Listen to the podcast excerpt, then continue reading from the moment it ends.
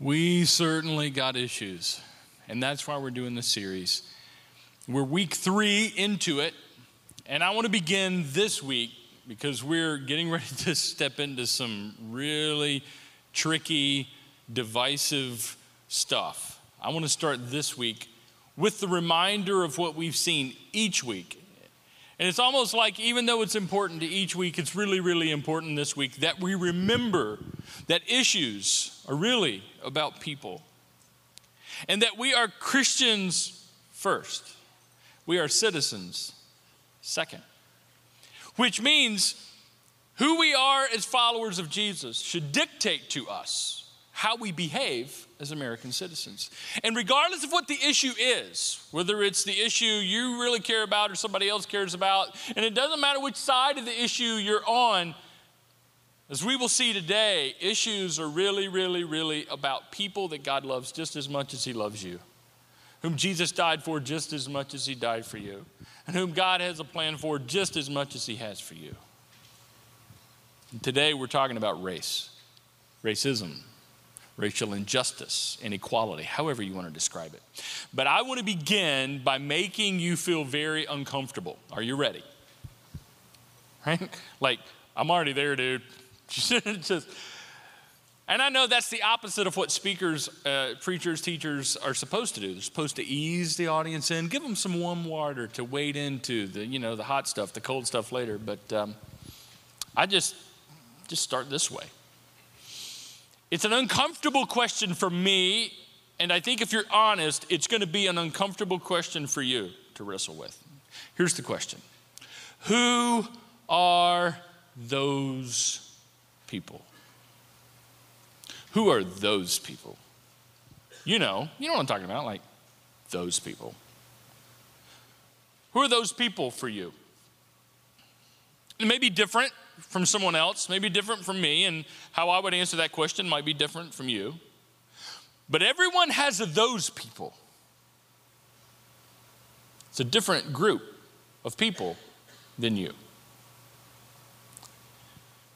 And all too often, it really comes back to race the color of someone's skin. Now, I know, I know for you it's not what it's about. I know, I know. It's about the choices people make. And because they, yeah, yeah, yeah that's great.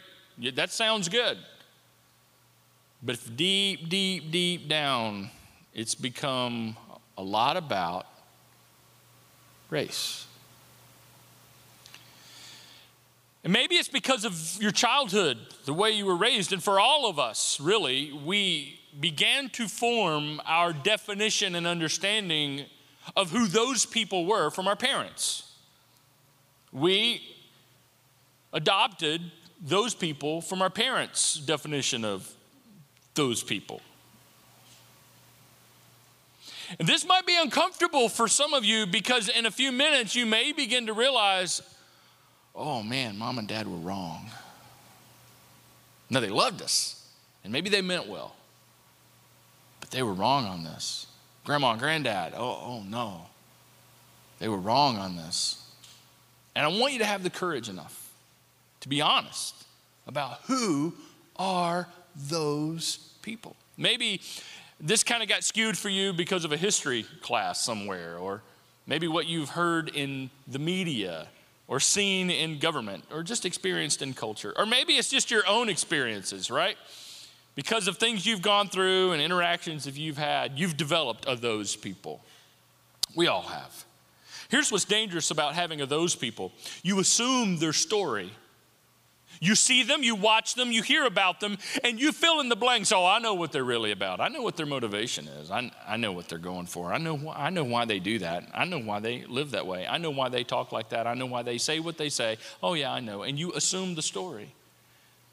And what's even more dangerous than that, once you assume the story, you attach a value to that person and to that group of people. You attach a value to those people. And it's interesting and troubling to me that when we attach a value to someone else in that context, it's always a value that falls a little bit lower than the value we ascribe to ourselves and the people that are like us.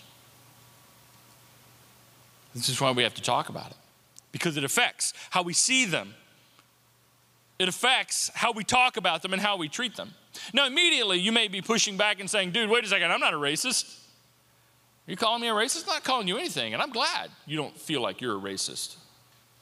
But I want to ask you to courageously not excuse yourself from what we're getting ready to talk about. And that you open your mind, you open your heart to maybe what God wants to show you, how we need to learn and grow together. And maybe others of you are like, dude, we fixed this problem. Are we seriously talking about this? We fixed this problem back in the 60s, the whole civil rights movement. Do you not know your history? Do you not realize if you not talked to anybody that was around back then, we fixed that problem? I mean, there's diversity everywhere. Well, listen, I'm not into calling people names, but I hope you're not naive to think that this is not a problem still. And here's the deal diversity does not equal reconciliation. We can be sharing the same spaces and still have all kinds of junk and issues in our heart towards each other that still go unaddressed. And it's almost like this race thing is, is met a new level, a new intensity in the last 5, 10, 15 years. I don't know. Have you, have you noticed that? Have you felt that? I, I, I think I'm correct in making that observation. It's like racism is also the underlying issue behind all the other issues. It only is a matter of time before someone makes it about race. And sometimes it's the media that does this, and sometimes it's someone else that's been affected by it, and sometimes it's somebody in your own home, or somebody you work with, or somebody you go to school with.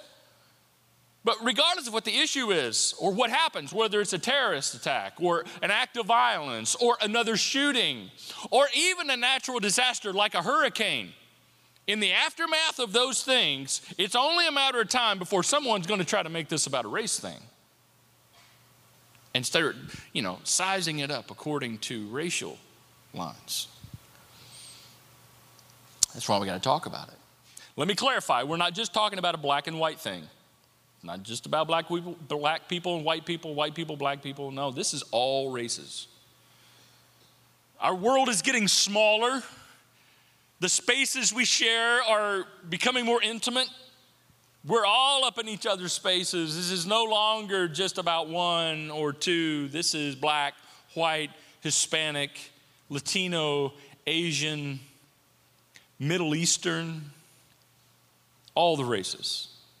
By the way, this might be a good time to point out that you, I, I, hope this doesn't take you by surprise, but let me just go ahead and pop the bubble.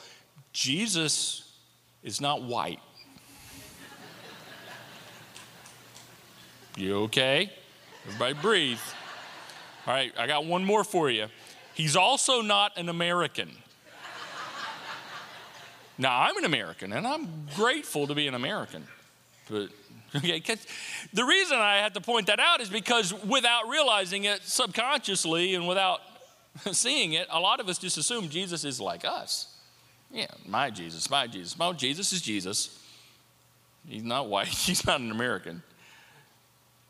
But this race stuff, man, it's it touches every part of life. Social, economic contexts are affected.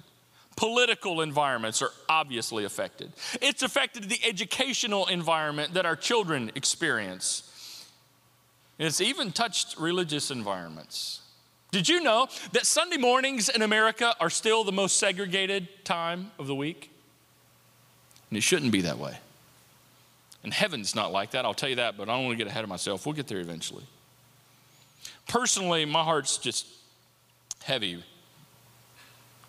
because of this issue. It bothers me. It bothers me a lot. Um, it's heartbreaking to see what people have endured and what people have gone through just simply because the color of their skin. And I know some of you are in your mind, you're going, well, it's not that simple, dude. There are other issues. I, I, I, you're the one that needs to listen. You're the one that needs to listen. Just recently, I, I, I, guess in the last five or six years of my life, as I've gotten a little bit older and uh, understood more about how I was raised and, and how, you know, the life I grew up in, and, and as I've gotten more understanding about what other people have gone through, I, I've realized I've kind of like I had an aha moment, and I hope you have the same one if this applies to you. that I can admit now, looking at my life, that there are certain privileges that I have enjoyed,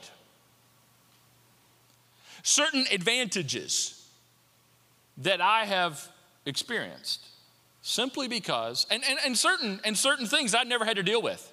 Certain things I never had to worry about going certain places and doing certain things and walking down certain streets. I never had to wonder and worry about those things simply because I was born into a white, middle class family in America. Now, some of you don't like that. Some of you are like, oh no, you did not. Oh, yes, I did, because whether you want to admit that or not, that's true. At the same time, I, I didn't choose that. I didn't choose that. At the same time, there's so many people that God loves just as much as He loves me, that Jesus gave His life for just as He does for me. God has a plan for them just like He does for me, that have hopes and dreams just like me who didn't choose where they were born and what time they were born and what part of the world in which they were born. And their experience has been the exact opposite. Just because they were born into, and you fill in the blank, the disadvantage and the hardship and the obstacles they have to fight from day one before anybody gets to make a choice. No one should experience privilege because of the color of their skin.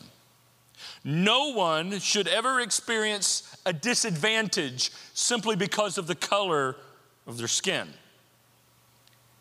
Now, listen, we're not going to solve this issue today, okay? Everybody take a deep breath. We're not going to solve this today. This is bigger than this moment and bigger than here and now. We, this is a big issue. However, the church must address it. We've got to talk about it. And some of you are thinking, you see, you're just making it worse though. The fact that you talk about it and you spend time in church where we're supposed to be worshiping Jesus. Now we'll get to Jesus. To hang there. You're just making it worse because you're just, here's the deal. I, I hear and you have your opinion, and you're welcome to it. But I can tell you this not talking about it is not going to make it any better. Not talking about it is certainly not going to make it go away. So let's talk about it. And I want to begin helping us grasp this realization, especially if you're a follower of Jesus. If you're a Christian, you need, you need to listen to this. Now, if you're not a Christian, we're so glad you're here. And I think even you're going to agree, even not as a follower of Jesus, you're going to agree with what we see Jesus experienced in his life and what he did and what he chose and, and what he's called us as Christians as following his example, you're going to agree. But Christians, you're on the hook for this. I'm on the hook for this. Because we say we follow Jesus. So, as a result, let's look at Jesus, the one in whom we're following, and realize Jesus crossed and erased racial lines.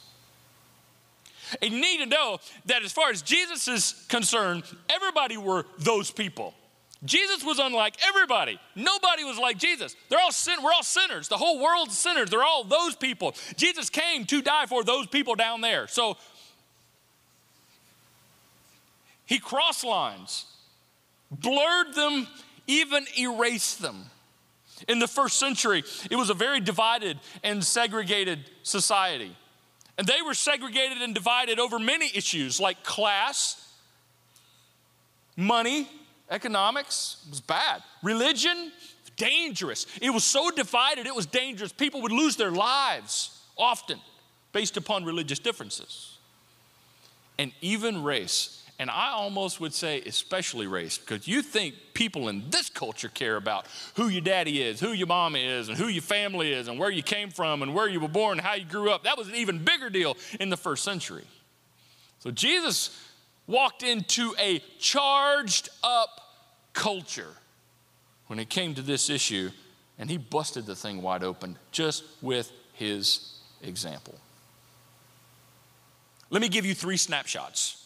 Let me give you two up front, and then at the end, I'm going to give you another one that helps us kind of get a better picture of how God sees people. Because, see, when you see how God sees people, it helps you treat people as God treats people. And if you don't see people the way God sees people, you'll have a hard time treating them as God treats people in the way He wants us to treat them.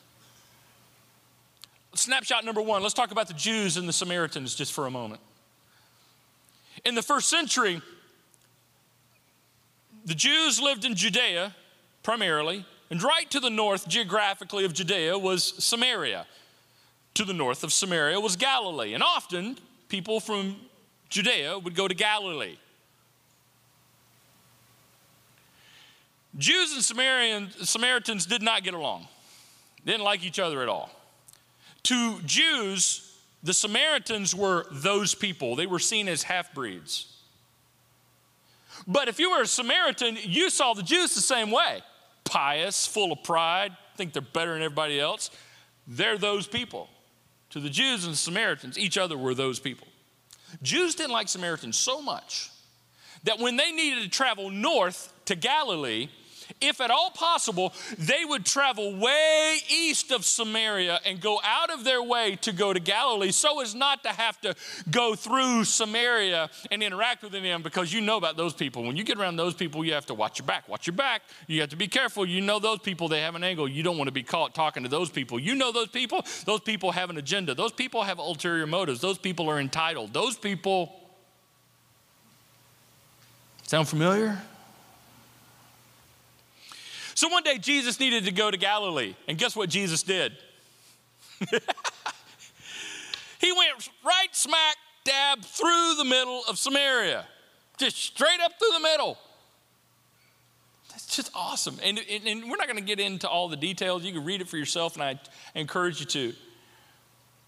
But it's fascinating, all the ripples that caused. Jesus got tired on his journey and he sat down beside a well to get something to drink. And, and watch what happened next. John was there, and John saw this whole thing and he recorded it and was so glad he did. Soon a Samaritan woman came to draw water. That's a whole different deal that she was a woman too, because in the first century there's also a lot of gender division. Sound familiar? Soon a Samaritan woman came to draw water, and Jesus said to her, Please give me a drink. Did he just say that to her? Did he, is he talking to, did you see that?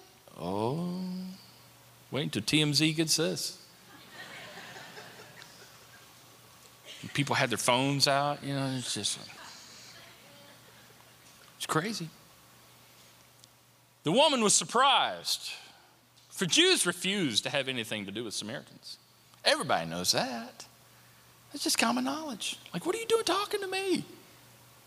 Now, again, I'm not going to get into the details, and this was just snapshot number one, but the conversation that followed was fascinating conversation. They talked about God, they talked about worship. Jesus eventually in the conversation revealed who he was.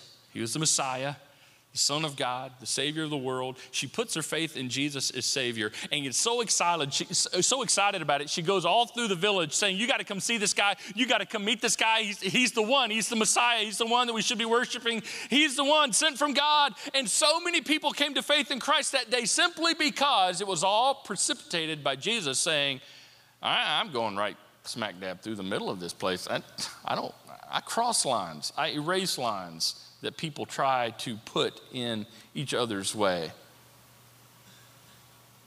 Snapshot number one. Snapshot number two. Let's keep going. Fast forward now. After Jesus' death, burial, and resurrection, the church is growing and going, and the mission of the church is exciting. And Peter was one of the leaders of the first church. And well, Peter, he had all kinds of issues with people that were unlike him and, kind of a judgmental kind of guy. And so he was kind of learning the hard way, and he kind of learned that he began to realize, man, God is changing the lives of people regardless of what their race is, regardless of what their language is, regardless of where they're from. And, and he's saving them and changing them and using them in his mission and in the local church. And it doesn't matter. All these lines of division that we've drawn, he's crossing them. It's like it doesn't matter. And he had a conversation with a guy named Cornelius. It's recorded for us in Acts chapter 10. And Cornelius was definitely one of those people. And after interacting with Cornelius, this is what Peter's conclusion was. He said, I see very clearly now that God shows no favoritism. No favoritism. Well, what does he mean by no favoritism? Well, in every nation, he accepts those who fear him and do what is right. In every nation, yeah, even those people. In every nation. You see, what Peter was beginning to realize is that we got to start seeing people the way God sees people, and we see people the way God sees people, then we'll begin to treat people the way God treats people and the way God has treated us. So let me, let me help us with this. This whole racial thing will start getting better, and healing will start taking place when whoever those people are become my people. Whenever those people, whoever those people are for you, become your people. When those people become my people, we're heading in the right direction. Because, see, naturally, I want to isolate from me everybody that's not like me. That's natural, human nature. But that's not seeing people the way God sees people, treating them the way God does, because God was unlike all of us. Jesus was unlike all of us. All of us were unlike Jesus. And Jesus crossed and erased all of those lines, even the racial lines. And now those people need to become my people. You know, I could take it a step further. I don't have too much time here, but when we begin to realize that those people are His people, then why not make them my people? It's just a natural. And some of you are thinking, and, and, people say this, and they mean well, they're just wrong when they say this. Um, well, you know, God's colorblind. God doesn't see race and God doesn't see color. Well, I, I know you mean well, but that's not right. Of course, God sees color and race, He created it. Yes, God sees color. Yes, God sees race. It's a beautiful thing to Him. The issue is, it's just never, ever a negative. It just never gets in the way. It's just never an issue. Oh, I hear that prayer, but you know, they're from there. They're, they're one of those. Put an asterisk beside that prayer request? Not so sure. No. Of course, God sees color. In fact, racial diversity reflects the beauty of God's creation. Chew on that one. Racial diversity reflects the beauty of God's creation. In fact, to be quite honest, we're all people of color. All of us. Even me. I know you're, some of you are looking at me like, dude, you're white. What are you smoking? No, no, no, no. I just look white right now. But if I get cold enough, I'll turn blue. if I get sick enough, I'll turn green. If I get angry enough, I'll turn red. If I stay in the sun long enough, I'll turn a hot pink. Then eventually a nice tan. And as soon as I'm dead long enough, I'll turn a, an old gray. So I'm a person of color. You just have to wait. It comes and goes, right? We're all people of color. So don't be colored blind. That's a way too low of a bar, okay? Raise the bar and embrace the races. Embrace it. Look at the color. Look at the beauty of God's creation. Look at all the diversity. Look at all of the difference and know how it is a testament to God's glory. Now, to be quite honest, I'm not quite sure what we call each other. That gets tricky, right? You feel that one? Yeah, it's like what politically is correct keeps changing. They keep changing the rules on us and the terms. You can say that, but you can't say that. Well, I used to be able to say that. No, you can't say that anymore. Now you can say this. But I thought this was wrong. I was told I couldn't say that. Now it's okay to say this. And I and so what, what do we call each other? I don't, I don't know. It's just exhausting. So let me offer a suggestion. Here's what you should call each other. Try this one. How about brother? How about sister? Because that's who we are.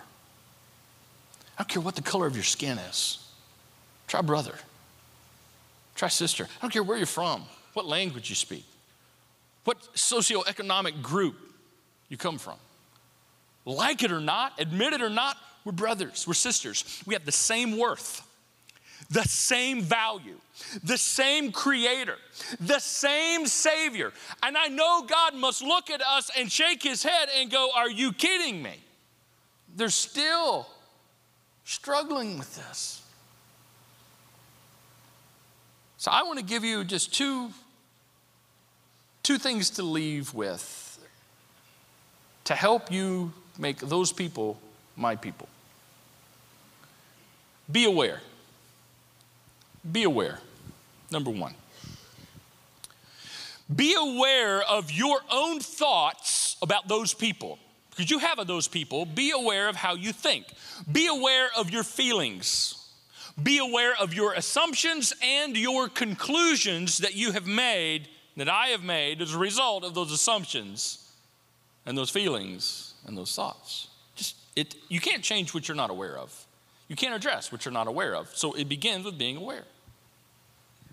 Because there may be things in you that maybe from your upbringing that you've just assumed that it's just the way it's always been, and you're not even aware it's there. So you got to be aware that it's there. Here's something that'll help. Here's a challenge for you. Notice and pay attention to your first reaction, your gut feeling, when you hear the news about those people, when you interact with those people, when you hear the story when you see what happens, when you hear about it, you find yourself going, yeah, that's what I thought. Ooh. Yeah, what do you expect? Oh. Figures, it's the way it always is. You know those people, they're always like that. Oh. If you find yourself reacting like that, you've just uncovered seeds of prejudice and inequality and injustice living in your own heart. Be aware of that and ask God to help you see the things in you that maybe you've overlooked. I love the prayer that King David prayed when he was writing the Psalms and he wrote it into a song. David was becoming aware of the fact that he was unaware of really what was going on in his own heart. He was becoming more self aware of how we like to deceive ourselves I'm really good at deceiving myself, and so are you. We, we all are classic self deceivers. We believe our own hype in our own head, you know? We just do. And so David prayed a prayer that sounded a little bit like God, can you point out to me anything that's lurking in my own heart that I don't see, that I don't know about? Because I want to be clean before you. I love that. Be aware, be aware, be aware, and then be in- intentional. Be intentional. Because it's not going to go away on its own. It's not going to get better all by itself. You have to be intentional about blurring the lines of race that Jesus blurred. Just like Jesus did. Be very intentional and go out of your way to make those people my people. And I know what some of you are thinking. You're thinking, well, it shouldn't have to be that hard. They shouldn't have to try. We shouldn't have to go out of our way. It should just come natural. Well, what planet are you living on? That's humanity. Of course, we have to go out of our way to do what's right. Most of the time, it does not come natural because we are sinners in our hearts. And we are all still in need of a Savior. And so I have to learn to be intentional to do what's right. And you have to learn, and we have to learn to go out of our way to do this for each other and address any trace of prejudice and inequality that we find. And go out of our way to address it, and go out of our way to heal it, and go out of our way to make amends, and go out of our way and inconvenience ourselves. Because, see, that's how we can show love to each other. Did Jesus not go out of his way for us? Yeah, like he left heaven, exhibit A. And then he says, Love each other the way I have loved you. Let me make a couple statements as we begin to wrap up. If you are just fighting mad right now, we're glad you're here. And I hope you come back. But I want to make this clear racism is not welcome here at the Summit Church. But if you are a racist, you are. Because we want to help you get to know the Jesus that can change your darkened heart, your misinformed heart. Fair enough? Let me say something else. If you have suffered pain because, this is even crazy, just hearing me say this, because of the color of the skin that God beautifully gave you. If you've experienced inequality, disadvantage, or an attack because of the color of your skin, I am so sorry. And you need to know how God sees you. when other short sighted human beings won't see as he sees and treat you as he is treating us all, then please know the truth is how God sees you. Snapshot number three, and we're done. Let me give you one more snapshot. I want to give you a snapshot of what heaven looks like. Because we know, not because I've been there or anything. I don't want to weird you out. Yeah, it was a crazy weekend last weekend. I went to, no, never been. But here's the deal. In about AD, late 80s or AD 90, 92, right in that area, at the end of his life, God allowed John the Apostle to see something nobody else has ever seen on this side of eternity. And on purpose, he told John, John, I'm going to show you some stuff, and it's going to freak you out. And you're not going to understand everything, but I just want you to write it down. Just write it down, just write it down, and for the next 2,000 years, people will debate what it really means. But, but write it down. Just write it down as you see it. Write it down as you see it. And some of it's crystal clear. What I'm getting ready to show you is crystal clear. There's no doubt what John saw. And, he, and here's a snapshot of what heaven in eternity future is going to look like. You ready for this? Sneak peek. I'm going to show you the future.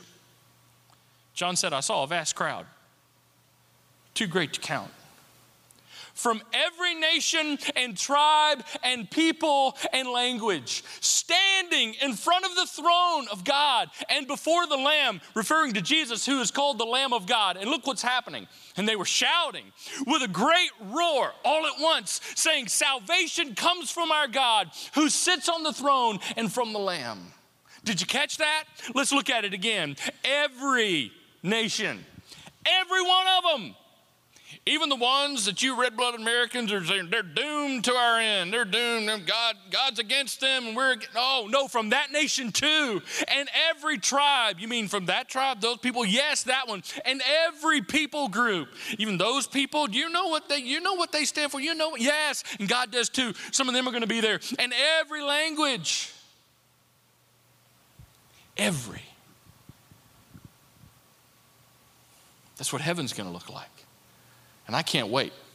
In fact, I can't wait so much, I don't think we should wait till heaven to get a glimpse of that. Now, let me be really transparent with you. As the pastor of the Summit Church, I look around and I'm going, man, we got some issues here. We don't look enough like heaven down here. I look at our crowds, glad you're all here, but we got to do a better job. We got to do a better job reflecting what the reality is in heaven. To be quite honest, we're just way one too color, or one color too much, you know. Okay, we're too white. Is that, is that clear enough for you? It's just, I look around and I'm like, this is not what heaven's gonna look like. And I go out in the community and I'm like, I see all kinds of beautiful color. And I come in here and I'm like, what's, what is up? What is, and I get it, I understand. But that means we just have a lot to learn. We've still got some growing to do and some changing to do. You say, Well, I don't like that. Okay, well, you, you can go to another church.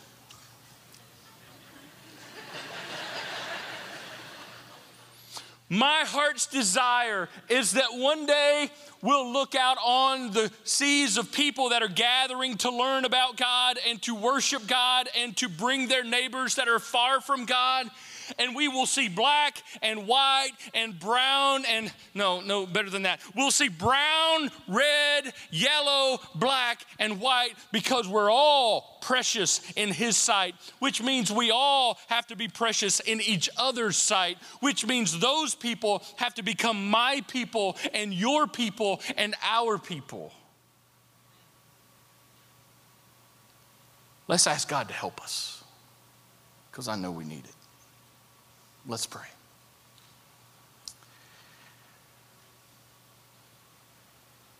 Dear Father, we are dealing with some very challenging stuff. We've brought this as a human race on ourselves and our own sin.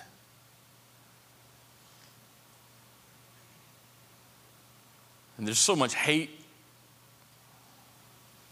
even war and lives that have been taken over the differences that come from the color of the skin that you gave us when you created us. And God, obviously, there are other issues that work into this, but it almost always seems to come back down to that fundamental thing is that we don't look like each other, so we must not be like each other.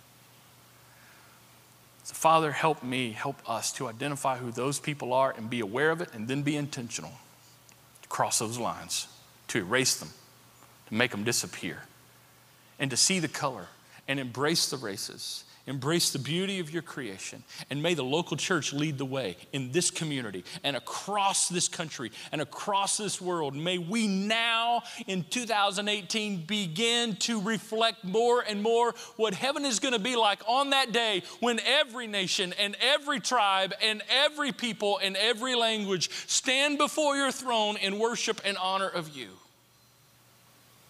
May we reflect that even now.